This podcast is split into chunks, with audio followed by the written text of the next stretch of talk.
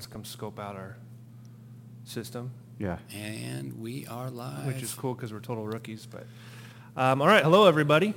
Hunt for success. Short hiatus. Took the family to Disney World, um, and we're back. And we're here with Tom Griffith. Uh, we were just talking about fishing the Kenai. Yeah. And uh, your buddy. Now, are you fly fishing or gear fishing or both? This was gear fishing. on was the gear Kenai. fishing. Yeah. So I, I love to fish. I don't hunt much considering our surroundings. I'm not a hunter, but I enjoy fishing. But I appreciate um, what has gone into this collection of animals and mounts. Um, I really want to fish Alaska really bad. There's a, I'm trying to remember the name of the river that my buddies go to every year, um, Nushagak. Mm, further Um, down, peninsula. Yeah, I think so. Mhm. And it's, I guess it's similar, like the Columbia River as far as size, Mm. but they catch 50, 60 fish a day uh, during the season. They always go over Fourth of July, which makes it hard to go. But Yeah, yeah. Well, I, you know, in the furthering of the conversation we were having about fishing, you know, I went. Uh, just happened to be that um, the Kenai, by our standards here in the West, is actually a fairly short river. I was really surprised that it's not any big. It's it's very wide, a lot of volume, but it's just not a real long river. So um, most of the fish that you may catch are usually in on the current tide. So um, we didn't catch any big fish the days that we were on it. And, you know, as I was telling you about my friend who lives locally right on the river, his, of course, the news I got is the day after I left, his 59-pound daughter boated a 60-pound fish. So, you know, I, we caught some, we caught some kings, very fresh, very nice fish, but not big. You know, So- 15, 18 pounders. very tide dependent. Yeah, very much so. And are there swings? Do you fish buoy 10 here and fish the mouth here I've much? been out, uh, pa- I've not fish buoy 10 here. I've been out um, tuna fishing out that way, so I've never fished buoy 10. I always wondered if the tide swings are similar. Do you know, living in Alaska, the tide swings are similar than here, is, you know, like a four-hour window? Mhm. And is it on the incoming tide that's good there? Correct. Uh, do you have any idea why that is? I've heard different theories for why the bite turns on on incoming or outgoing or the transition. I would tell you for me, uh, any type of saltwater fishery, I am not qualified to comment. You know, I uh, uh, haven't done it enough. I, I'm not sophisticated enough. I have, uh, you know, all my life I've dabbled at fishing. I would say just enough to figure out uh, that I don't know nearly enough. When you meet the guys that, I should say the people who are, let's just say fishermen, I realize that I'm a hobbyist. so uh, I do love to fish. I think, uh, you know, fly fishing, you mentioned that Mhm. what a great place that we live for fly fishing. So uh, Absolutely. uh, I know that for some people, they like to travel the world for fly fishing, but I feel like, oh my goodness, I mean, we have unbelievable fly fishing. People within- travel from all over the Yeah. world to, to fly fish here and salmon fish Mhm. here. Um, well, we can change that really easily. We'll have to get you out. There's still some good fall fishing. But if you ever want to go salmon fishing, just give me a call. Okay, well, for the record, I want to go. Okay. maybe maybe next week we'll see. Um, but we we uh, right now Buoy 10's hot and uh, uh, I think they closed it. I think it's closed. But uh, we had a great Buoy 10 season. So yesterday was awesome. Um, Yesterday was fun, wasn't it? we we Let's let, let's introduce our guest that's what- properly. I'm getting there. Okay, okay, just making Uh, sure. and Normally, what we do, Tom, is uh, I say a few things I think you are, then you fill in where I'm Great. wrong or, or correct. And we've known each other since 2011, 12, I think. Um, I would say so. and uh, I was thinking about this on the way here that I, I don't know a whole lot. Um, so, uh, father, uh, Father. two daughters. One daughter, one son. Wow, see? Uh, Mhm. And uh, uh, former originator, top producer in the mortgage realm. Correct? Um, and then at some point you changed gears to motivational speaking, coaching, personal development, and um, speaking. Is that and is that correct? Teaching, training, Uh, and coaching, CRM speaking. is the other. Is the other Technology was a part of that, yes? Uh, what what am I missing? Well, you know, in the bigger picture, I guess, professionally, there's a lot of that. Um, I've, I've hustled my living for a long time. Uh, if people were to say, especially looking at me now, there's like, gee, Tom, tell us something that we would find amazing. Taekwondo black belt. Most people don't realize that. Um, You, now yesterday you called it TKD. TKD, which is just the three-letter abbreviation of, t- of Taekwondo. Okay, gotcha. So, um, so yes, TKD would uh, probably, I I think any, I probably shouldn't out of respect, but TKD just is the abbreviation uh, for Taekwondo. So that was a process that was really important to me. That was actually a 40-year bucket list. Um, Uh, the other part of that is uh, that most people don't realize for me, um, being a dad's a big deal. Um, husband's a big deal.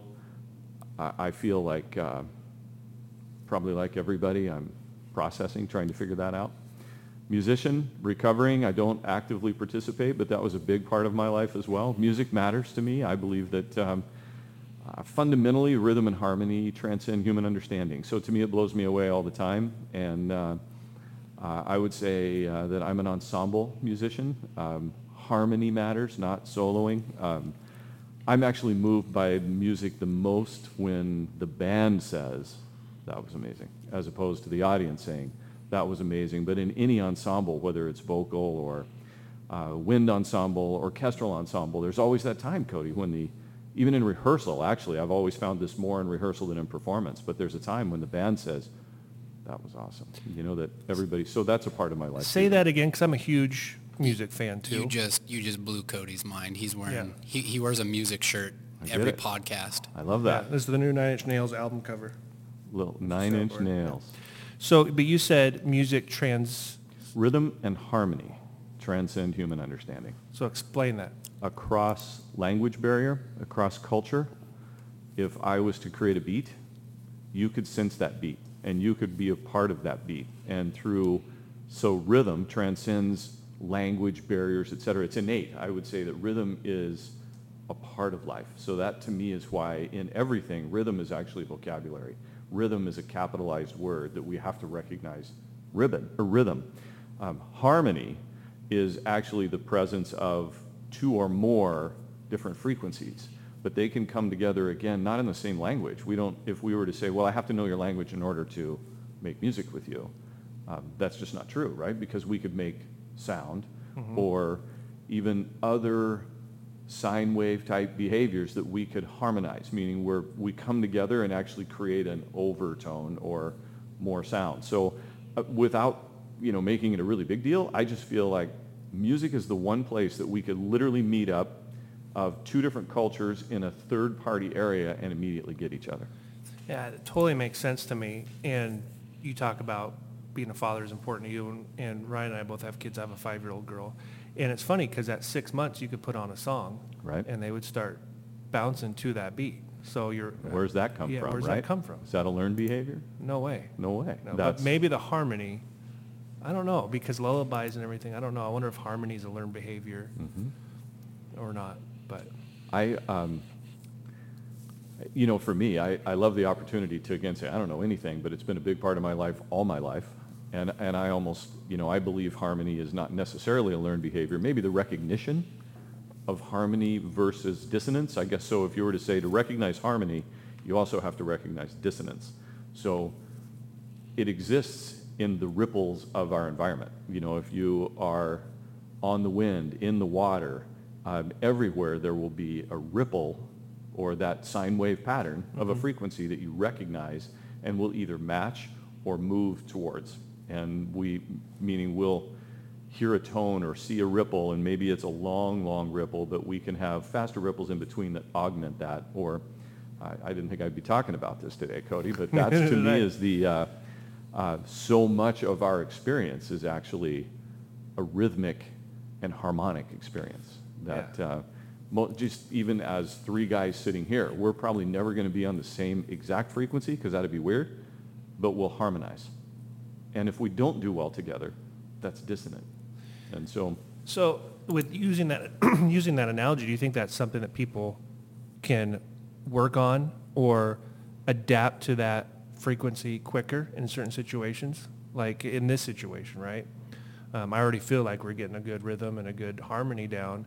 Um, is that something that you can improve on recognizing? I believe so. And I believe as a, in anything, we have to realize that everything has a heartbeat. You know, the, uh, the, uh, the essence of life as we understand it, at least physically, and even in, in, in other things, there's a heartbeat. And so part of, even of the getting together and doing well together is to recognize that whether it's energy, whatever, there's a heartbeat. And we have to start to match. And, you know, and even as I sit here and talk about this, we could find this little rhythm that we'd all start saying, okay, I get that. And I think we do have to recognize in human interaction, every relationship has a heartbeat. And we have to be cognizant And we, I- we actually are cognizant at a very deep level. We're aware of frequency, rhythm, harmony, dissonance.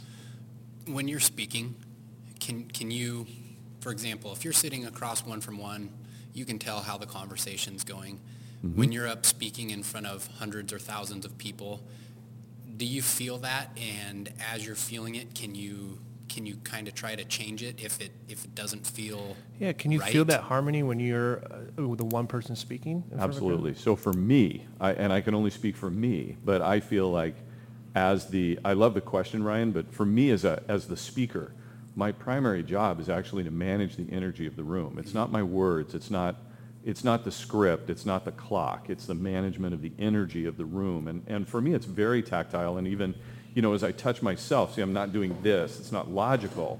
It's very internal. It's a gut level. It's a heart issue. You sense it internally. So I do notice in every iteration of a presentation, whether it's one-on-one, one to a couple, one to a giant room, then to me, I'm, I'm always aware of the energy that's present. So, you know, the, it's scientifically proven that the human brain can't multitask, right? Mhm. So when you're on stage, when you're focused on that, is that distracting from giving your presentation that you have memorized? So the, um, I would say for me, um, that is a, um, so I guess let me, let me back up and say my, when I go on stage or when I speak, that is not necessarily, while it's an element I'm extremely comfortable in, it's not my native element, meaning it's not my baseline personality. I am actually an introvert. I recover in private. I'm very comfortable in a quiet, alone type of environment. And so usually everything when I'm speaking is not that. So that's a character. Um, that's, a, that's a presenter mindset. So I have waypoints in the presentation. I'm always trying to keep track of generally what am I trying to do. I do start with a thematic overview. I do have, um, every time I step on stage, I have someplace I think we're going. And sometimes, Cody, that will change. And sometimes it doesn't. I mean, sometimes we go through, because, well, 999 times out of 1,000, that's what people are there for if you've presented it correctly. That's what they're there for. We follow a path. But I'm always course correcting. And so, you know, when you say, does that get in the way or does that cause a problem with your presentation, I feel like for me, there are just chunks of what I want to cover. And as a matter of fact, even yesterday, I didn't cover a portion of the chunk because it just wasn't the right timing and, and I moved through it. I've never had one person come up to me as a result of yesterday's presentation, or I should say I've not had anybody come to me and say, hey man, we missed that chunk. Yeah. But for me, it was just, mm, not right now. And so um, that's the way I tend to present. It doesn't distract from me at all as long as I feel like I have general chunks of what I'm going to say. Now, for me, at this point in my life, um, in, in the mix, I could come up with a few chunks, even if it was on the spur of the moment. If I happen to be sitting in the audience and somebody said, we lost our speaker, can you do an hour? Sure. But that's only because I've done that, right? If it was the first time, it would be like, what would I say? So, you know, that's, that's why I guess I'm not as distracted at this point. Well, and I would imagine that, like uh, Taekwondo, the more you, you uh, belt up, is that the right term? Yeah, whether you advance. The yeah, you're your just belt advan- level. rank advance, sure. Recognizing the harmony in the room, Mm. uh, probably the higher belt level you are, the more it takes place in your subconscious or in that limbic, limbic system. It'd be in that 90%. I'm just learning about the limbic system, thanks to Nick Batty. Oh. But, but it's kind of operating in the background, right? I- Am I, would Some you, would you agree ancient with that? structure, Yeah. right? Some of the ones, why do we do certain things? Well, that's, you're discovering part of the answer. Our brain is actually very old and does things in our subconscious level that we're not aware of. But it sounds like it's something that you've, you've thought about and worked on, is, is uh, managing that harmony in your conversations and in the room and, and bringing that on stage with you. I would say um, the answer is yes, and I just think it's, uh, here's an anecdote for you that I learned at least in, uh, you know, I learned my teaching master was a Korean master, so we had a chance to appreciate their perspective, and I would tell you the language in barrier- Taekwondo? In Taekwondo, yeah. So that, um, um, and a, you know, an incredible human, an incredible athlete, an incredible martial artist. Um, but what I learned in that process, so a component of your advancement in Taekwondo anyway, and other martial arts are different, but a component of that is sparring, meaning, you know, you and I are going to spar together. And if I say sparring, typically in our culture, we think that means we're going to fight in a certain way. Um, and so that comes with a, your limbic system then tells you something immediately, right? Your body changes, we're going to fight. Yet in Korean, sparring, the word most similar is harmony because you can't learn You're dancing. without a partner. That's it exactly. There's no way to learn to spar by yourself. So the notion in Korean and in Taekwondo sparring, it's a dance. It's harmony. With you, we learn. And that was powerful for me um, because it's the goal of sparring is not I'll conquer you. Different than Olympic competition, you know, that's there's a clear winner and a clear there's a battle taking place. And this is a martial art, meaning this is a, uh, is a a combat type of performance.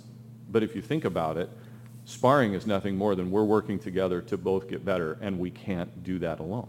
And I just, you know, harmony transcends human understanding once you start to really push into the issue.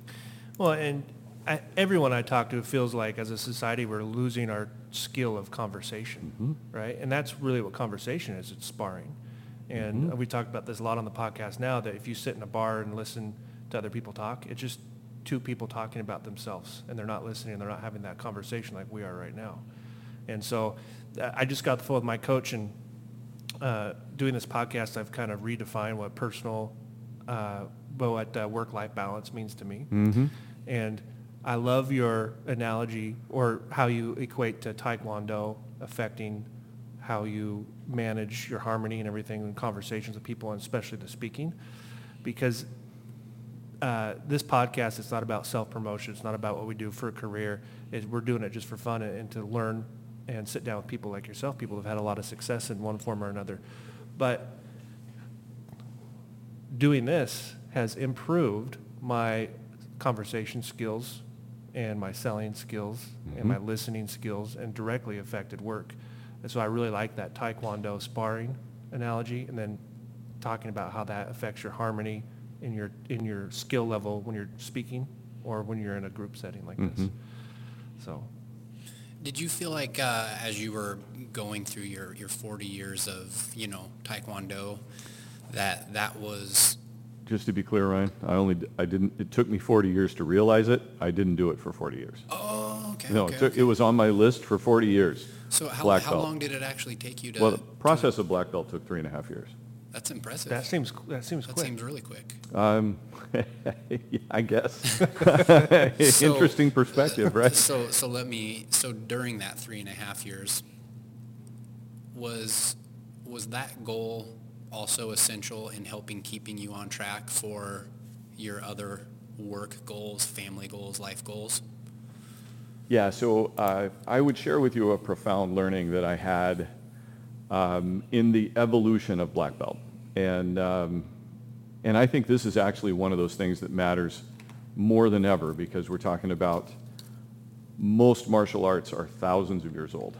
And um, so here's what I learned. In the American way, we're brought in by these, in this case, let's just say in Taekwondo, because that's my only area of direct experience.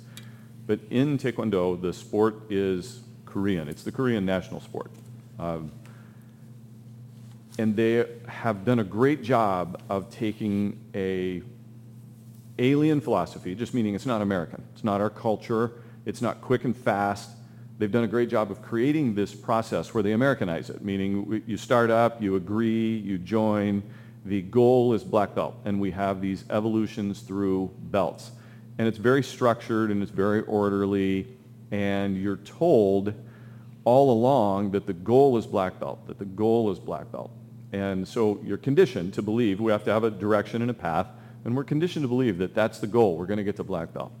And along the way, at least, and, and by the way, very few adults participate in Taekwondo in the way that I did. It's, all, it's populated by young kids, you know, because parents these days are freaked out and stressed out, and they need something to do with their children, so they enroll them in Taekwondo.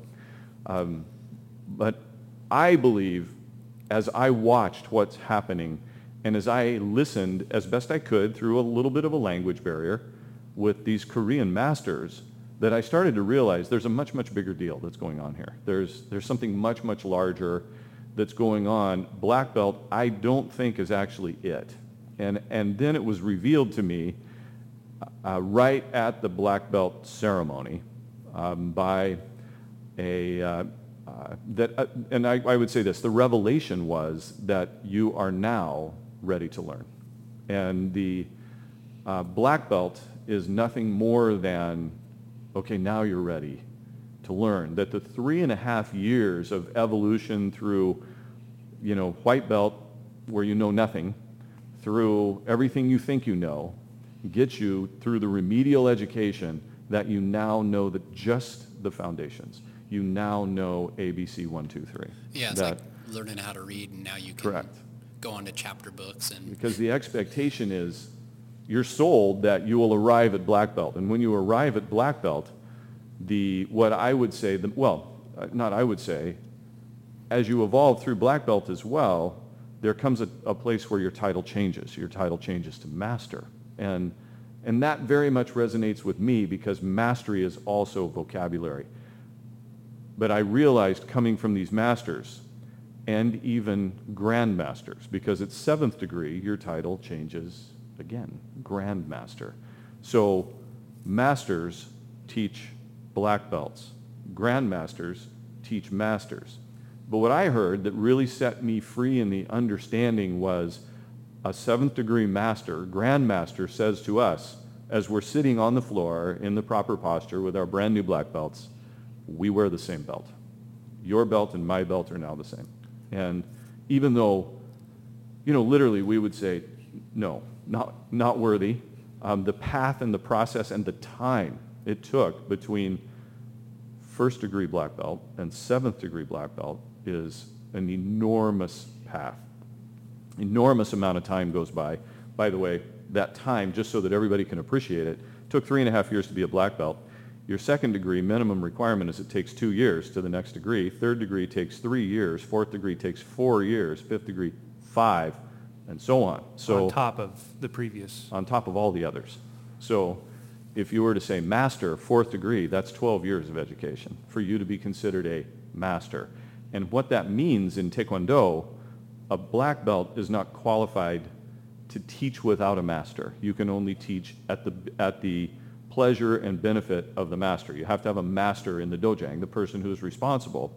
Um, but once you reach fourth degree, you become, you're recognized as you now have mastered, and now it's evolution, right? So, um, but that whole thing to me really blew me away when I realized, oh, so for three and a half years, the goal was black belt, but now with black belt, I'm showing up to school for the first day because now I know ABC one, two, three.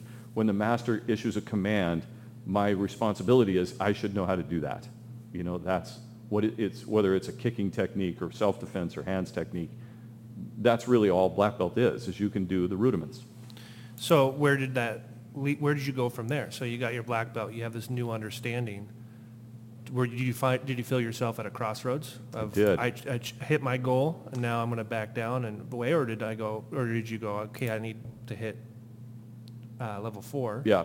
So I have 12 years to go. Right. So it, and it was an enormous crossroads for me because the personal, you know, I didn't, I didn't grow up an athlete and I'm awkward and I'm old.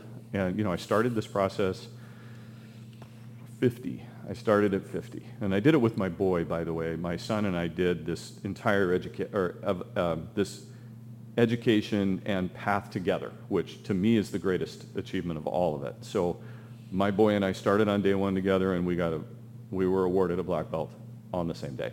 And Oh, for awesome. me, That's really awesome. it's, um, that was actually the penultimate. Um, I did find myself have another experience at almost 54 years of age going, wow, I thought I was climbing the mountain and I thought the view would be different. And I'm just going back to school. So where I, what I meant by that is my, I didn't grow up as a well-trained athlete. So my body rebelled through this entire deal. Um, through all, Taekwondo is a young man's sport. Um, and it is a contact sport and it is very much a low body sport. Um, it's a low body martial art, meaning the preponderance of what you do or the bulk of what you do is designed to be low body because you have so much more power than any hands technique. But in that process for me, a couple of shoulder surgeries, a torn meniscus. So I'm, you know, I'm three surgeries in trying to manage my physical self, which is not just, you know, that it's just my package. And I, I really started out harshing on myself, saying, you should do better, do more push-ups, you know, whatever, whatever it is. And, uh, and it was very, very difficult for me. So I also, at black belt, I had this crossroads of what I was doing professionally was potentially changing. Um, what I was doing personally was potentially changing. And I also knew at 54 plus, and I had watched three black belts come back after an extended layoff, come to class with me, and all three of them still have the mindset and the muscle memory of where they were, and all three of them destroy themselves in one class, where they literally, I mean, you tear a hamstring, you uh, sprain yourself severely, I mean, those kinds of things where your body's just not able to come back. So I realized I was down to being on the road more, which meant I could go to class maybe two times a week, and I knew with full clarity in my own mind, I will end up back with my orthopedic surgeon, who I no longer want to be on a first-name basis with, uh, or in some way healing because I'm torn up again. And because uh, it's, it's a combat sport, and you get hurt. So- and I don't want to hurt anymore. How long ago was that? that was a year ago, a little bit over a year ago. And are, uh, are, did you instantly become at peace with that decision? No, I'm still struggling with it. And I'm, and I'm still struggling with, uh, you know, in different towns. Um, here's one of those things that's really amazing to me is, um, you know, out of the region, I went to go find another teacher. And I loved my teacher and my grandmaster, and we had a seventh, couple of seventh degree grandmasters. Well, in Puget Sound region, I found an eighth degree grandmaster. And by the way, the, the story is uh, it, it will go to nine, but in order to be awarded in nine, well, there are no tens, and most ninth degree black belts are dead. You know, so it's this man's an eighth degree black belt, and uh, I went in and had some chat and let's do some class, and uh, and I always love the amazing nature of these guys. That just looking on him, he is he's not all put together. His uniform's sloppy. He looks like, you know, he's got a hamburger belly. Looks like he should have a cigarette hanging out of his mouth. And you just, you know, you end up going, eighth degree? Until you see him move. And then you realize, oh. So, an, an interesting story. My Korean master, when I was still going to class, I said, I found this master, eighth degree, and my, you know, Korean born and educated man, he just went, oh, eighth degree. I, I could not even look on him out of respect, right? He was like, I cannot look him in the eye. If you, this is a fourth degree world champion, toured representing the country of Korea for five years, right? He was chosen at that level to represent the country, and he literally says, I, I cannot look upon that master. Wow. And I feel like that's something in our society that we don't have that reverence anymore of, this is an eighth degree black belt in Taekwondo, meaning in, in that realm, this is a master. Um, and, and there is a great deal of reverence and even very specific language in Korean and within Taekwondo, but in the Korean language of how you would recognize that person's mastery that I am not worthy to look upon you. And I feel like in America we have this posture that says, no, I can do anything. I'm free. I have um, constitutional right and all that stuff. And just because we do doesn't mean we should. And so I went to class for a few times with the eighth degree. And, and you know, I just realized this teacher teaches faster than my class, my master taught. And I really struggled. You know, it was, and there was also no communication. The group wasn't taught how to be harmonic together. There was just a, you had to be there in order to get it. And I realized it was very difficult for me to catch up. And it just wasn't the right deal for me. So I'm still really struggling with, I have a black belt, that's forever, but that doesn't mean I'm worthy to step on the mat right now and perform at that level. Um, and I'm, to answer your question of five minutes ago, I still regret it and I still want to be doing it, but I got to find a way to balance it. And I, and I got to figure out how not to hurt. Because as I'm talking to you about it, I'm touching my hips. Yeah. Dude, my hips were killing me for the last year and a half of the positions that I have to put myself in. Can you replace Taekwondo with something else to get that same satisfaction in your personal life? Yeah, I have to. I have to find another way to move. Um, and, and I'm, I'm looking around at that. And in an offline conversation, Ryan and I were talking about that yesterday of just uh, uh, what is it going to be next? Because, you know, I, I believe that physical decline is actually a mindset. It's, you know, yes, you have to move. Yes, you have to be active. but you have to have the mindset of saying, I'm simply going to do what I need to do to feel good. And so um, Taekwondo and, and especially the black belt process, there's 12 weeks leading up to the test that has certain physical commitments. Um, I still do some of those, and it's amazing to me how that can still matter. Well, be careful talking with Ryan and I too much because you'll and you'll end up hunting and fishing. Well, and I'm okay with that too. I, I mean, if there's a certain tug exercise, that that will work. But you know, I was only talking with Ryan just because for years um, we've had a conversation around. Sometimes you just got to do your push-ups. And, well, uh, he, he was he was uh, bragging pretty hard before you walked in Mm. about how because you guys used, used to coach Ryan, Yeah. correct? And uh, he's like, yeah, uh, Todd, uh, Tom coached me, and then I coached him on doing five push-ups a day. he asked me, That's walked kinda- up to me yesterday, and it's been at least two years or more, maybe more. Well, yeah, yeah, yeah. He just walked up to me and his first sentence was, did you do your five push-ups? And I was proud to say I did 25. Right? So it's just, and that's actually one of those things for me is that I feel like you just have to do your push-ups. And I have taught that to many, many people um, in some of the coaching and teaching presentations. So I, and now I feel like I have put that forward enough. I need to do my push-ups. Well, you know, this is always a great time of year as a hunter to, to see everyone's hard work, right? Because Mm-hmm. I'm not a big game hunter. I do a lot of uh, upland birds and waterfowl Mm. and that kind of stuff. But um, kind of like Taekwondo uh, um, and having something that takes skills that intertwine with business, I really believe big game hunting's like that. Ryan's been working all year, uh, getting ready for his elk hunt and deer hunt and uh, getting up at four in the morning, doing insane workouts every single day, um, getting all of his gear set up, doing all the research to have the right equipment, um, having some survival skills to be outside, um, uh, navigation skills, going out and scouting. He's got cameras up right now. Is that right, Ryan? Yeah, we just took them down.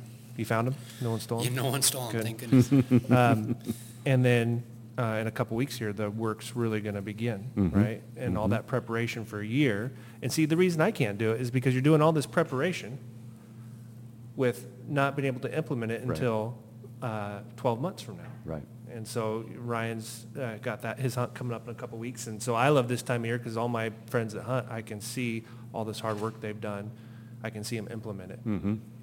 So yeah, so be careful because uh, the hunting bug is, uh, especially now with um, bow hunting becoming big and so many options and uh, so many ways to do it. Um, yeah, be careful. Don't Yeah, talk to us I. I respect that Yeah. from you. I, um, I don't have a, at I can, I can honestly tell you I would fish at the drop of a hat, but I just don't, um, big game hunting is not something that I'm aspiring to do right now, Yeah. you know, so, but I, I will fish anytime. Well, um, I'm not committing to hunting big game next year, but I would like to get to a point, and I- I've never told Ryan this before, that I'm considering uh, committing to getting in shape enough to uh, hunt alongside, not hunt with Ryan, but go with him, Mm-hmm. uh, at least scout with him. You know, Ryan does these awesome scouts. He uh, uh, goes on a uh, goat survey um, with a biologist friend of his Mm. uh, for the last couple of years, and uh, uh, the, not this last year, but the year before, um, up on Mount St. Helens, he hiked what nine miles, five miles to camp, and then a couple miles a day or something. Yeah, no, it was, it was more than that, but I mean, not crazy by any stretch of the imagination, but it was, it was some good hiking. So just getting to the point where I could tag along and help him pack out a, a animal Mhm. would be awesome. Mhm. So, um, so making better happen. Mm-hmm. Um, I got a few questions, uh, but let's start with transitioning from becoming a really successful mortgage advisor, Yeah. Um, running a great practice, to transitioning to a different part, Mhm. different stage in your career. Mhm. And when did you come up with making better happen, and how did you how did you make that jump? So uh, the the black belt story, and I it relates directly to mortgage origination, and um, in the experience of the black belt story of wow, I really thought it would be different from here. The reason that I began to teach and train and and do outreach, or what I what became making better happen was uh, 2006 was a year that we set out to climb a mountain, and uh, we thematically began to climb our Everest climb. You know, I've never climbed a mountain, but everything that we could do within the practice uh, was was met, was thematically going to climb. And we did that, and in the end of the year, I looked around, and it looked a lot like my hometown. Even though I, we climbed the mountain, right? Metaphorically, you're at the top. I looked around and went, "Huh, it looks just." And you climbed that mountain during a blizzard because in 2006 everything was starting to fall apart. Yeah, it a little bit later in my practice, 2007, we had another great big huge year, but it was the handwriting was on the wall. Yeah. And so I found myself saying, "Is that all there is?" Um, and there's, um, and by the way, that to me is just um, is a memory of my dad. He had a an album he used to play all the time. I want to say this gal, a torch singer for people that remember torch music, but that was the, and I think it was Gogi Grant maybe. Somebody'd have to fact check me What's here. torch music? Torch music is typically a 40s and 50s um, woman in front of the orchestra singing ballads and, and Okay. songs of the heart. Those were torch songs, and um, meaning a lot of times uh, women are carrying torches for men that are overseas, and that so that that idea of is that, but the song was is that all there is, and um, and it maybe even was a little bit later. I love that. Uh, we're going to get some validation here too, but I found myself saying, "Is uh, oh, I love So a torch song is a sentimental love song, typically one in which the singer laments an unrequired loss or Unrequited, love. yeah. Unrequited, lost or love. Either one party is oblivious to the existence of the other, where one party has moved on, or where a romantic affair has affected the relationship. Interesting. Yeah, and so um, I heard the words of the lyric, "Is that all there is, my love?" And and I just at, and, and I looked around and I went, "There has to be something. There has to be something more to this because that was a lot of effort." And we did all these material things in business. Um, you know, we we had the transactions and the money and and all that stuff. And I found myself saying, "Is that all there is? There's got to be more." And I realized as I reflected, and by the way, we just on inertia, we did it again in 2007 because the team was built. You know, we had now, we understood roles, responsibilities. We had a, a unique experience and a unique learning that we, So, so I don't mean to interrupt, but Yeah. were you producing and managing uh, your own company or your own Correct. branch? Yeah, okay. yeah, uh, that was, that was my role. Literally as a producer, I had nine slots in my calendar in a week. Um, those slots were filled by other people. My job was to meet with people at the place of saying yes. And the practice had evolved to, in order to even be in that slot, there had to be the temperament and the ability to say yes. You know, it was pretty much preconditioned at that point. So we ran that system even through 2007 as I was already starting to engage outwardly, meaning with the community at large and um, some of those people that have even been on your podcast. I mean, back at that time, I worked um, in harmony with Dave Savage and the Mortgage great. Coach. What was the TCA Now was originally a spreadsheet and some of the work we did back then. And I would say, um, you know, hat tip to Dave Savage because at that time he said, hey, Tom, tell us your story. And that became an introduction to other people. And, and I began to fill a need that, which is the need to teach, to help people get from here to here. And, and I'll get to that, but that's, that's really what drove me. I started out hustling up my own living at age 15. I started really early. I worked in essence full time going to high school. It's the reason I didn't go to college. Um, I, I really enjoyed the development of somebody who says, how do I do that? How do I get from here to here in whatever way that is? And so I realized as I was leaving origination, I was moving towards this teaching, training, coaching. And, and I had some extraordinary mentors um, at that time and in the business, Todd Ballinger, Dave Savage, and others. Many, you know, many other people invested in me, and they still are influential in the business today. Some of my best relationships today came from that time. But I realized, Cody, that what really turns my crank at that time was somebody engaging with me saying, I think I can do better, and I think you can help me. And that's what really charged me up. I mean, frankly, I didn't need another deal. I didn't, I didn't need these giant goals in the industry or in sales anymore because I felt like I'd already done way more than I ever thought I was going to do. So the, the distilling of that message is I'd already climbed the mountain, but I still wanted to go up the mountain with people that wanted to climb. and I know full well I'm reaching the point where I'm now not going to climb, but I'm going to watch people that I've worked with climb and take others. Okay, I have two questions. All right. One was when you started having this idea, what was your confidence level like? And the second question is from idea to implementation. Mm-hmm. How long was that? So uh, what I learned at that time, first, second question, first answer, idea to implementation, to me, first, it got a lot faster. And it was because I learned this process that we, we created a name for it. And I was taught the name of course correction, right? The purpose for action is to course correct. And I believed, like most people believe, the purpose for action is to win or be right. And that's actually what delays us. We decide that we have to take action in order to be right. But the real purpose for action is for feedback so we can course correct, meaning we deviate. So the purpose for action is to narrow our deviation. And that word that I was taught was the word veritas, which is actually, um, the word exists in a lot of different realms. Um, veritas is mythological.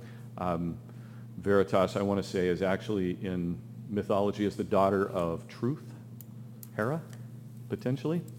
Um, I love it that we'll get the definition, but here's the definition that mattered to me. It's actually Harvard's definition or motto on their crest. Their crest, Harvard's crest, by the way, for all your listeners, um, we can save the Harvard education now because this is all it is. Um, and they define it as veritas um, is the, according, now I, I'm distracted by this, but Harvard's definition is their purpose or they exist to systematically narrow our deviation from the left and the right, or to the left and to the right from the star by which we guide that's so delicately reflected on the sea of life. End of quote. So Harvard's purpose is to help you get clear about what you want and then narrow your deviation from where you want to go. And that is a long answer to, I got really quick about idea to execution. Um, I got really quick because all it was is let go of all judgment and all shame and simply take action for feedback and ask, did it move us in the direction we want to go or away from where we want to go? And just course correct. No judgment, no shame. Most people will say, I won or I lost. And there is no win or lose. So We part of your motivation of implementing or acting quickly is to improve. Correct. So Are we moving in the direction we want to go or not? And this ties in with uh, Doug Mendenhall, and what he says is to take risks. And Exactly. it takes, you know, he's figured out it takes about five risks until you, you get down to, you know, you got your first iteration, your second, he's just talking about course correcting. So By you the do. fifth iteration, you should have a success. Correct. His So- message of get to five as fast as possible, right? And- and, uh, Exactly. uh, by the way, another great podcast guest. I noticed he was number one. He was I would one. tell you what a great number one. I love that guy. It was I mean, I love Doug's message, and I feel like uh, you know, just I, Doug and I may have had the same parent. At, you know, at we, the same DNA, different language, different experience set. But he's so good at saying, okay, well, let's, you know, iteration, iterate, iterate. So for me, that was how quickly can we get there? The answer is incredibly quickly if we let go of judgment and shame. Because most people get mired down in this quote of, I'm fixing to, which is what, and that's the end of the quote. I'm fixing to. If we use, I'm a hillbilly, right? My family's from Appalachia, so I can use some of that weird language. But if we, the concept of I'm fixing to, it's just like what you said. I'm thinking about maybe considering getting ready to follow Ryan around the woods. That's like saying, I'm fixing to follow Ryan around, but you're not actually doing it. Yeah, that's You why I was really careful to say I'm considering Mm-hmm. committing. I'm fixing to. So uh, that's my, my answer. I, and I would tell you that I answered the second question first and forgot the first question second. Oh, your confidence level. Oh, okay. Maybe that answers both. Well, and to a certain extent it does because if you enter, for me, um, and I, again, uh, uh, I love these conversations where I feel like I can say to people, I'm profoundly insecure. I am an introvert because I'm profoundly insecure. So that was a real issue to me because I was afraid of being wrong. And I felt like the way to win is be right. But the way to win is just get what you want. So you have to let go of judgment and shame. And so my confidence level was influenced by letting go of the notion of I have to be right. And I also had to let go of macro commitment and meaning I'm going to I'm going to climb the mountain. If I really dumb this down, the mountain is 29,000 feet high. I have to start with step one. And how do I get step one so simple I can't not do it, right? How, and that to me is part of the achievement process of making better happen is the recognition of this is important, but what's important is did we do the first step, yes or no? Well, and that, that just takes us back to, you know, what you talked about yesterday, and it's about losing, losing business out of your own database and breaking it down so simply that it's just do one simple thing and you're gonna see drastic improvements. Take, take a, take an easy step, basically. First step possible. And, and one thing I don't want to get lost here is that you had achieved high level of success within the mortgage industry.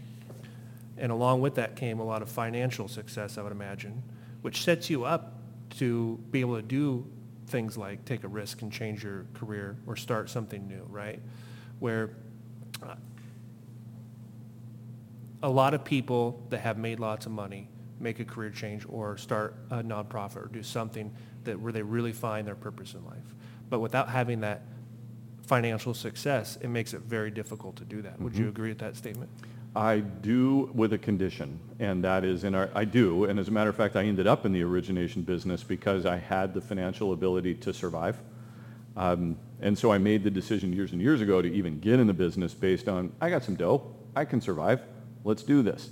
Um, as I began to transition, I thought, I got some dough, I can support it, my practice is running, I got nine slots a week, I have some time, that's all true.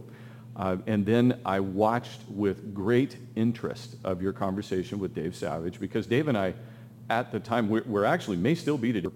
We don't hang out, but we live really close together. And I watched in this way. I bring up Dave Savage again. He had a conversation about the meltdown, right? That, that times got hard. Um, you know, my story was the same. I had almost 15,000 square feet of commercial space across three different states with zero revenue. I mean, the market stopped. It, Yeah. it, it didn't slow down. It stopped. And there was the time when we all realized, oh, well, this is going past zero for a period of time. And so in that, it sealed for me, I'm out. You know, this, I'm not going to do this, and I didn't have a springboard. And we did have to go to even the very most basic fundamental teachings I had to apply to myself, and I had to share even with my wife. And I would say that giant success. I'm still married today through a, a really difficult time when a lot of people didn't make it because you get exposed when you take away the bandage of money. And so, um, you know, I would tell you that 2006, unbelievable year. I never, literally, I never thought I'd make that much money in my life. 2007, darn near the same. 2008, not the same. Right? 2009, holy cow, what are we going to do here? Because I had committed to a different path. And one of those things, just last night, my wife and I were talking about an opportunity that was presented at that time, Come on in, Emery. um, an opportunity in, I would say, 2010 to come back to the industry in partnership with somebody I admire. I mean, that we still know today. I'm not going to out anything, but an opportunity to come back and say, just do this with me. And I said, no, I have to do this thing.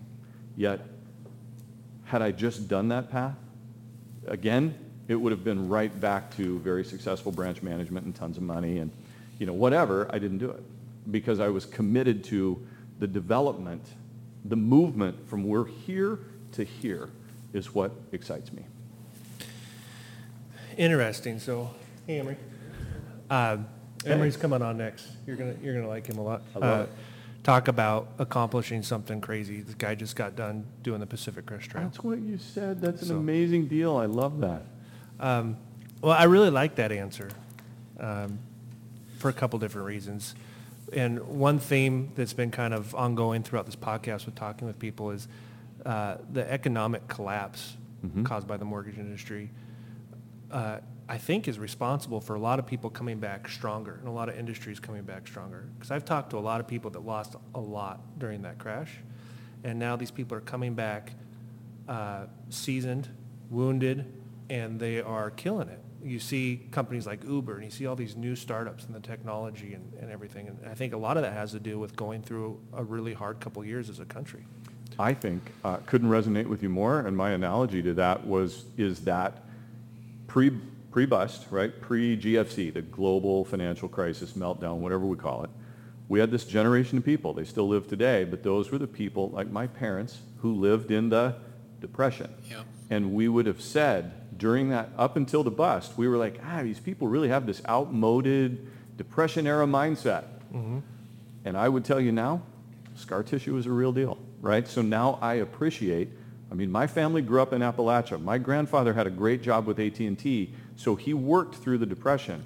But coal mining town, and my dad said, my father said to me, his mother and father would give him and his brother a nickel to go stand in a bread line. And, you know, that recognition of, oh, I didn't get that until my wife and I sat around asking, what are we going to do here?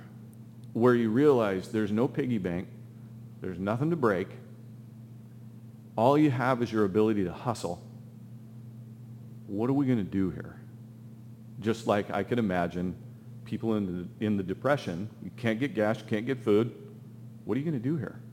And so I think scar tissue is real in that now we have a whole new generation of people that have lived through it again. You know, and, and I would I would say that it is extremely valuable for those that catch that message. Maybe now we'll keep some powder dry. Maybe now we'll fight against consumerism. We're not. I mean, we're not doing well, but but there's still hope, right? There's I, I'm with you. I see a lot of people um, you know, making way more money. We've moved past in a lot of ways, you know, and it, I'm just, these are like charts, right?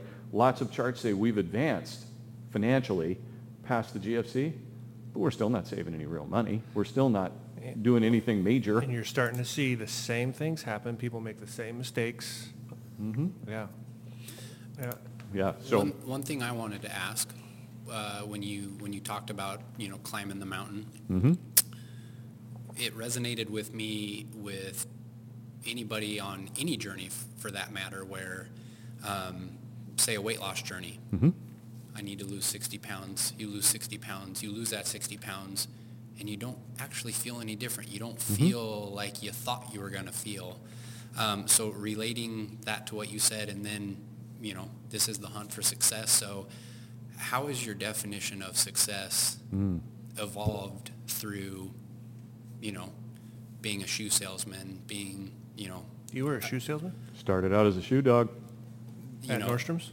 No, I started out at a place called Birch's Fine Footwear, which was the evolution of Phil Knight's company in Eugene, Oregon that Oh. had, so if you read the book Shoe Dog, I lived that.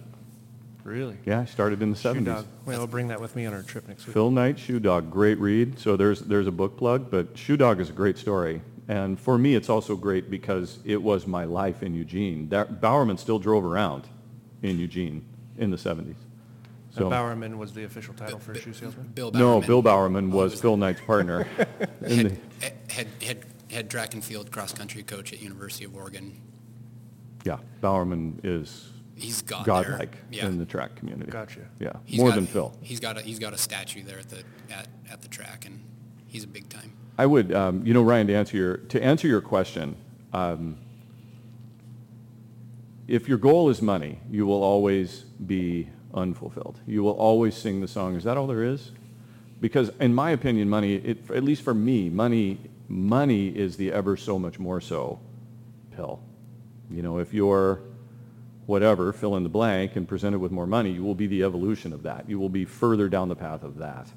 Um, you know, that's why people who are broke that get a whole bunch of money tend to be broke again pretty quickly. Why? Because they are broke, right? That's, that's who they are.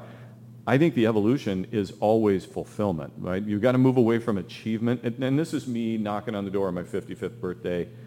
I've been doing this almost 40 years. This is my path. And this was 2007. 2006 was a year of extraordinary achievement, but I wasn't fulfilled. And I couldn't even, I couldn't even articulate that to you at that time.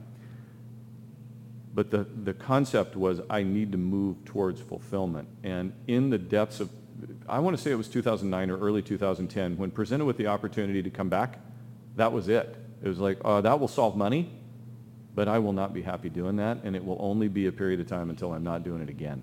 And so I'm not fulfilled. And I think that if we put that in perspective for everyone, I, I've not read the study, but I know it was a thing, right? And putting aside whether it really happened or not, there's an extraordinarily exclusive club in this world, um, and that would be the Astronauts Club, right? I think there's, what, 16 guys? 16 guys, they say, have seen the Earth rise from the moon, right? The view that nobody's seen. The Earth rise from the moon, 16 guys, and universally, they came back saying, man, now what? I mean, talk about a lifetime of work. I kicked Yeah. around and bounced in zero gravity. You know, I'm back. Now what? Stockbroker? Fly jet planes? I flew the lunar module. You know, whatever it is. If you think about the dude who flew Apollo 13 back, couldn't tell you his name right now. All I remember is the mission commander that says failure is not an option. Right? Tom Hanks. Yeah, That's- Tom, definitely Tom, Tom Hanks. Hanks, but, right, but, but he had another name, right? But all I'm saying is fulfillment. Those, what we realized as a country even at that time is we didn't prepare those people for the, the next step after you've climbed the mountain. What, what will you do after that? Because if we're always conditioned to climb, well, after you've climbed the highest mountain, then what? And so I think that the answer is everybody should get so much more clear the star by which we guide today about what you want. What makes you happy? What is it you really want based on everything you know right now? No judgment, no shame. You don't have to be right. What do you want that you would say, that, that makes me happy? Because we're, most of us as a society, and I would just say as English-speaking Americans, we're focused on external things we've been conditioned to achieve for, which for most of us, we're not motivated by that really. And so not achievement anymore, fulfillment. And that was the evolution that started in 2000. At the end of the mortgage business was, I got to get happy because I made a pile of money. And we closed a lot of loans, built a great team. Is that all there is? Yeah. So that's the work now. Well, I really like that answer, and I think everyone listening will be able to relate to that in, in, within their industry and what they're doing. Yeah, I think it's universal. I believe it, it goes across What all your- industry. What would your um, uh, grandfather and dad say? Would they agree with you? Because uh, that generation, it was, well, all that's great. Now go to work and make some money, right? Work Yep. hard. Uh, my parents always used to say, uh, "You're never going to love your job, Right. right? You're never going to. You're not supposed to like your job. Right. You got to work hard. It's called work. It's called work, right? right? So maybe we, we live in a time in our society where we have that luxury of looking for fulfillment rather than working our ass off. Mhm. Well, not that the two don't go hand in hand, because they absolutely do. Mhm. But uh, well, I mean, what would you think your, your dad and grandfather would say? So I didn't get a, a chance to spend a lot of time with my granddad, and uh, but my dad, um, who. So I would say that I learned at an early age, and plus I was a kid of the early '60s, so there was still part of that hard work ethos that existed. The notion of it's your responsibility to give more than you were hired for, meaning show up early, work hard all day, uh, don't give up, do a good job, you know, meaning don't mail it in, do the best you can. Um, that was conditioned in my dad, or from my father and me forever, you know, that, uh, but, but not a zealot, you know, not, he wasn't sold out, but he was always, the commentary was, don't be the guy that's leaning on the shovel. Um, don't be the guy who is just mailing it in. You know, there's, you're, you're responsible to do your best. Take Do some pride in your work ethic. Absolutely. And work ethic was a conversation that he defined. I mean, he, he defined that you will work. That's, that's what you do. And I feel very fortunate, by the way, that as a high school student, and my dad spent 14 years in secondary education, so he was a believer in college, right? He spent 14 years in college. He made it very clear to me. He said, listen, when you graduate from high school, son, I just, you know, I love you and whatever, but there's three things that are going to happen when you graduate. And that is you are going to go get a job and live here and pay rent. You're going to go get a job and live on your own, in which case you're out of my house. Or you're going to go to school and be a good student, and as long as you are, I will support you. But you're not going to lay on my couch and not work. I'm just not going to let you do it. So just so you know, and you know, he told me that well in advance. And the, the metaphor that he gave is, you know, at graduation, there's a lunch bucket and a suitcase on the porch. Pick one. you know, and so for me, I've told that story to other people, and they're like, oh my gosh, that's so harsh. And I felt like that was clarifying. Yeah. It was very clear. And even my wife, we had conversations in her family of like, that's the cruelest thing ever. But, you know, we had a family member who wasn't given that clarity, and they floundered for 10 years, moving in and out of home, and mom's making sandwiches for grown-ass men. And I'm like, no, we got to take care of this stuff ourselves. So that, to me, was part of that work ethic that was uh, influenced by the depression. I mean, there are other cats that will take your job if you're not willing to work. And unfortunately, that's gone in our society right now. And, I, and that's, for me, I feel like this is the opportunity for everybody. As, as sad as it is in America, uh, again, no politics, no judgment, no shame. My definition, I like cleanest dirty shirt in the laundry, right? Nothing's perfect here, but this is the cleanest dirty shirt in the laundry. The truth of the matter is the bar is so low, people will tunnel under it right now. So if you're willing to simply step over, you're going to advance. You're going to rise. You're going to shine. And I feel like it, to work anymore is not even hard. You know, it used to be six days, 15 hours. I feel like if you put in an honest 25 right now, you're outworking everybody else. Absolutely. The bar is low, man. And so I, and I don't mean to get myself worked up, but that's just the way I see it. It's, people don't know how to work. They have no idea what work means I anymore. think people people are start. I mean, at least the people I surround myself with all feel the same way. Definitely. And I don't mean to, I, I would want your listeners to know, I don't mean everybody, right? I, we see the outliers, and I know there are a multitude of people who get up early, stay up late. But it's our cultural hard. mindset, Yeah, for sure, right? How do I get more for less Yeah. has become different than, never thought I'd say this, but the Kennedy quote was, ask not what my country can do for me, but what can I do for my country? We've lost that. Yeah. Well, and you look at other countries, and this may I may be called stereotyping, but like a lot of people feel that way about Japan now, right? Their Right. culture and their work ethic and the way they raise their kids. Mm-hmm. So it is kind of sad that as a country we've lost that uh, reputation in the world. I think. I think we're laughed at, frankly. Yeah. I think they look at us and go, they're soft and we will kill you. Yeah. You So- know, that's, we will just outwork you. That's all it is. How do we fix it? I don't know. Maybe it starts with the generations that are having kids now, like Ryan and I, going through the collapse and then um, raising our kids the right way. You know, and Ryan and I, we're good friends and we work together and we talk about it all the time and, and share stories of uh, starting with making your kid clean your room. Right? You know, Ryan was talking about it. Uh, wake up every day, every day, and uh, make your bed with your five, make your five-year-old's bed with them, and instill that at a young age. And maybe the next generation, people that are sitting here having a conversation like this, we've kind of impacted. Our generation's impacted the culture. Hopefully, There's an opportunity for us to do that, right? I, and I agree with you. I, even looking back now, my, you know, my daughter's 18 years old. She's making college plans and application. It's almost like, okay, well, the foundation has been set. She chose to be very diligent. My boy, 16 years old, has chosen not to be very diligent. He's, um, and by the way, I think it is the evolution of my dad saying, someday I hope you have a son exactly like you. right? So may that be your blessing, son. And so I now have a boy who's just like me in that he's in an age right now where cleaning his room and doing his work and all that sort of stuff. Oh, that last night, I, he used boring in a sentence probably 10 times. You know, just, I'm bored, this is boring, I don't want to do it, it's such a boring, blah, blah, blah. And I've already exhausted myself with, no, man, you're going to get up and do it until we reach the point of I'm going to crush you to do it. That's not fulfilling and isn't going to work. And that was part of my testimony of my relationship with my dad, and I just never wanted to be that with my boy. But the evolution of that is he'll still leave crap on his floor, and there's a lot of that story that is a very, very painful memory from my childhood to where I literally shared the story with him of every time I see your room, your room, it reminds me of one of the worst memories I have. That's what your messy room does for me. Pick up your stuff. And he still doesn't do it.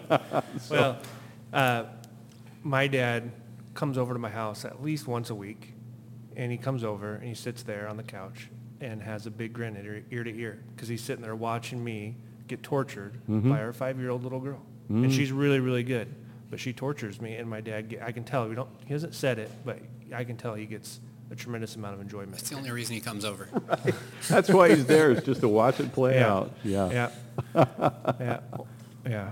Lots of stories uh, there, but um, uh, so making better happen. Yeah. Um, how uh, you talked briefly about having the the idea of the company and the direction you wanted to go. How did you get that name? Where are you at today, and where are you going? Cool. Uh, and, and so the name came about, um, interestingly, I, I created a lot of iterations of what is this, uh, and words matter to me. I, I'm, I'm actually prefacing this whole deal with the language and words actually matter because what I've known, or what I've come to know now, when people say, how do I, to me, what they're actually saying is, what do I say?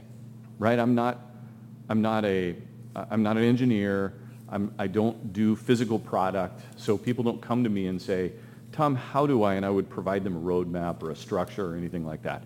What do I say? So in the context of making better happen, as we transitioned, I listened to my wife say to a person one time, they say, what does your hubby do? And she starts to go, well, he, because this is, I was teaching, I was training, coaching, but I wasn't an originator anymore. And I'd always been a sales guy from the time I was 15 years old, a manager too, but you know, that's, you're just a sales guy. So that was easy for her. But when I quit doing that, this question was posed to my wife, what does your hubby do? And she's like, well, he, uh, well, I, you'd have to ask him. you know, she couldn't even articulate. And, and I just happened to say, I'm pretty passionate when somebody says to me, I'm here and I want to get to here. They say, I want to make better happen in my life. I'm pretty, hap- I'm pretty passionate about helping them do that because I'm really good at that. And I actually believe there's a simple science to that. So Cody, the long answer is, I just said it a few times. I'm really passionate about this process of making better happen. And so I just rebranded the company. Even though it's kind of goofy, what do you mean making better happen? And my answer to that is everybody in whatever area would say, I'm here. We generally hold our hand around our belt and we say we want to get to here. And that can be in business, in money, in our family, in our relationships, in our self, right? I'm my physical self. I need to lose 40 pounds. That's making better. I'm here. I want to get to here. You can maybe do it backwards. I'm here. I want to get to here. That's weight loss, right? But, and all of that is the story of my life. That's my tapestry. I mean, I've been um, very broken in many of those things, in business, money, family, relationships, self. I mean, I've been there. And I am very passionate to help people begin to simply start making better happen. And to me, it's, I'm going back to the statement of I want to give people the words because as we talked about, one of the things you can work on is what you say, the words we say to, our, your, to each other and the words we say to ourselves. And typically, the process of change, near as I can tell, again, I'm not an expert, I've just been at it a long time, the process of change begins with the clear articulation of the obvious truth. And that's my distillation of even um, Veritas, Harvard's motto. Get clear about what you want, right? The star by which you guide, systematically narrow. So many people in recovery, and I mean as a 12-step process, um, that's, you know, people are surprised to know that's a part of my life. And sometimes they would say, Tom, you'd never know my pain. I'm like, eh, try me out, right? I mean, if, but, but step one begins with the articulation. Again, the words, I admit that I have a problem. I'm powerless. I admit it's a, it's a spoken articulation. So for me, the process of making better happen begins with the clear admission of the obvious truth. And the, and the next iteration is based on what you don't want, tell me what you do want. And it's not that you need to tell me, Cody. It's that you have to tell yourself. You know, so it all begins with words. The process to me of making better happen is the articulation of what I want so that we can simply move to quick action. Five iterations, according to Doug. For me, it's three wins quickly. That's my language of you got to win three times because even other people in the personal development realm would say you've got to get momentum on your side. All that's true. That, by the way, in, in my in, in my sharing of my life, there's a word for that. It's called inertia. You know, that's a vocabulary word for me is inertia. You got to build inertia. Most people all are, well, we are all in motion. No one's static. We're all in motion. And in order to create change, we have to do business with inertia. Um, it's actually the victory, by the way. Inertia is the victory. But uh, so I'm, I'm going really fast here on what is really content. But the story of making better happen was I believe that people will say, I want a better business. Okay, cool. That's actually very simple. But the reason you don't have a better business is buried someplace else. And so the clear articulation is, if you had a better business, what would you have then? And most people would say, well, duh, more money. Yeah. Right? So then the next question is, Cody, if you had more money, what would you spend it on? What would you do with that money? And most people haven't thought that far forward. But what I believe, again, just in experience, we'll spend that money on family, relationships, and self. So we have to make the eno- emotional connection. I work for money to have, and fill in the blank. But those are all words. And so when people come to me and say, how do I?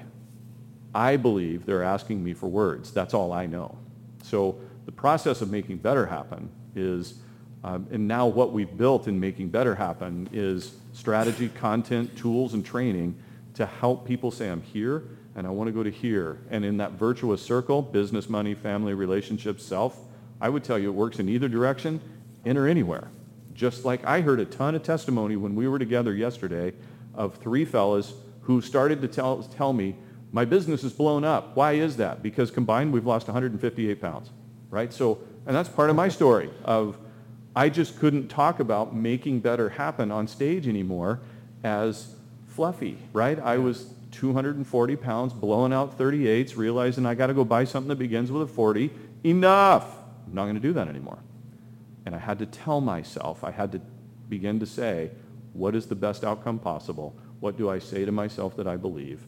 And we began to create um, a, a new way of teaching and training and coaching. And so I love that. I love giving people like myself the words or tools, words to say to yourself. I think that's a big thing. And it's something that maybe I've gotten away from a little bit is that self-affirmations. Are you a believer in self-affirmations? I'm so much a believer that I would tell it this way, you know, that, that one of the things we can work on, if number one is mindset, number three is actions, number two is the things we say or, or conversations, right? We can work on conversations. I believe the most powerful influence in our lives, I was going to say you, but I don't want it to be too intense. For all of us, the most powerful influence in our life is what we say to ourselves that we believe. What we say to ourselves that we believe. And most people don't evaluate that. Most people don't have a framework to evaluate that. But I would tell you that everything, near as I can tell, again, I'm just Tom, right? I'm not an expert, it's what I'm saying, but everything we have attracted to ourselves today is the result of what we've said to ourselves that we believe. How cool would it be? And, and I don't think we're too far from this, is having the technology to record your thoughts, Mm. right? I mean, imagine if you could, unknowing, record what you're saying to yourself and then play that back. Mhm. And I wonder, I, I'm just putting myself in that position, uh, if I'd be shocked at what I'm saying to myself.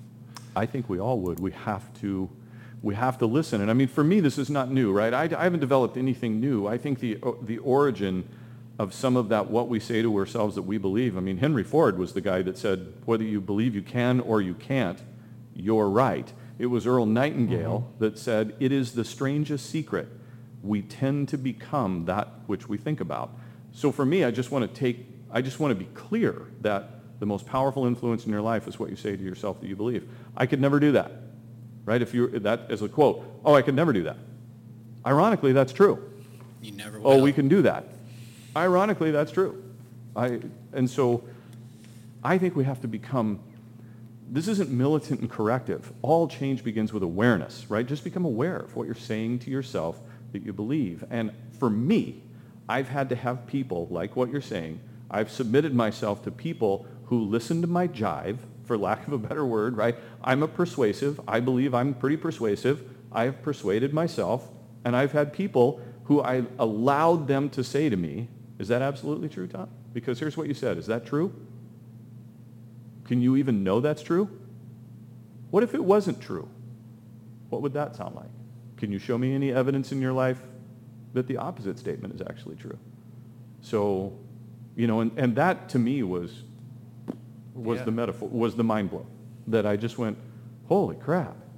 And I've, I've spent my late 40s and my early 50s evaluating, for lack of a better word, the shit I bought and believed and said to myself over and over again because of, and I would say this positive and negative, because of parents, teachers, mentors, people you work with, talking heads, books you read.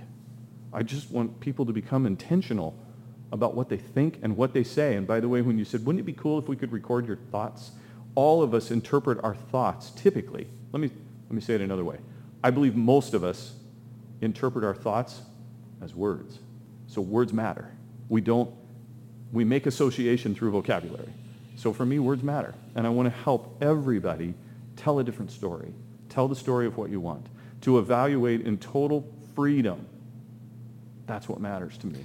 And like the harmony we talked about in the beginning, that's something you have to work on. Mm-hmm. You have right? to be aware. You have to practice and exercise that to get better at it, right? Yeah, of course correct. Uh, you said inertia is the victory. What did you mean? So inertia is the victory. So most people, if we understand Newtonian physics, and I say um, a body at rest tends to what? You, did you? Stay at rest. Right, You and just- right, a body gotta- in motion gotta get tends to stay in motion, Yeah, right? So, that commercial. uh, right, it is. Okay. There, I just noticed the other day. There's a commercial on Newton, Newton's first law. Yeah. So that's the physical understanding of inertia. But I want to help us. um, My definition of inertia is is a little bit different in that Newtonian physics doesn't make sense in personal development, except it does, and that is that the problem. So this is my quote, and and this is I learned from from my mentor Todd. The problem becomes the solution when results start to compound. And what do I mean by that? Can you say So- that again? Yeah, the problem is actually the solution when the results start to compound. So inertia, let's just take money. Um, money's a great, easy way because we can measure, right? Pennies and dollars and that sort of stuff. And so if you were to say, Tom, what's the biggest problem with money in this country, or what could we all do right now to have more money? Well, it's so obvious. Number one, stop spending more than you make. That's hard. So let's set that aside and let's say we can begin to tell a new story. Because most people say to themselves, I never have enough money, I can never save money. Those are the words, so they don't. But if we can start to say, I can save money. I saved a penny. So inertia, in this case, their inertia is I can save no more, no money, I'm totally unsuccessful with money, I never have money, I live in constant scarcity.